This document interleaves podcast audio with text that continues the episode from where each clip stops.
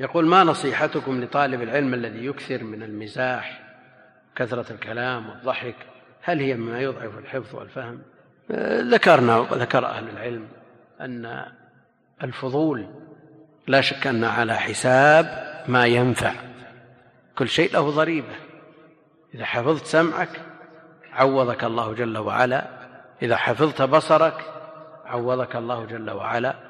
إذا حفظت بطنك وفرجك وجميع ما ما هو من طرق ووسائل الشيطان إلى الإنسان لا شك أنك تعوض عن هذا خير.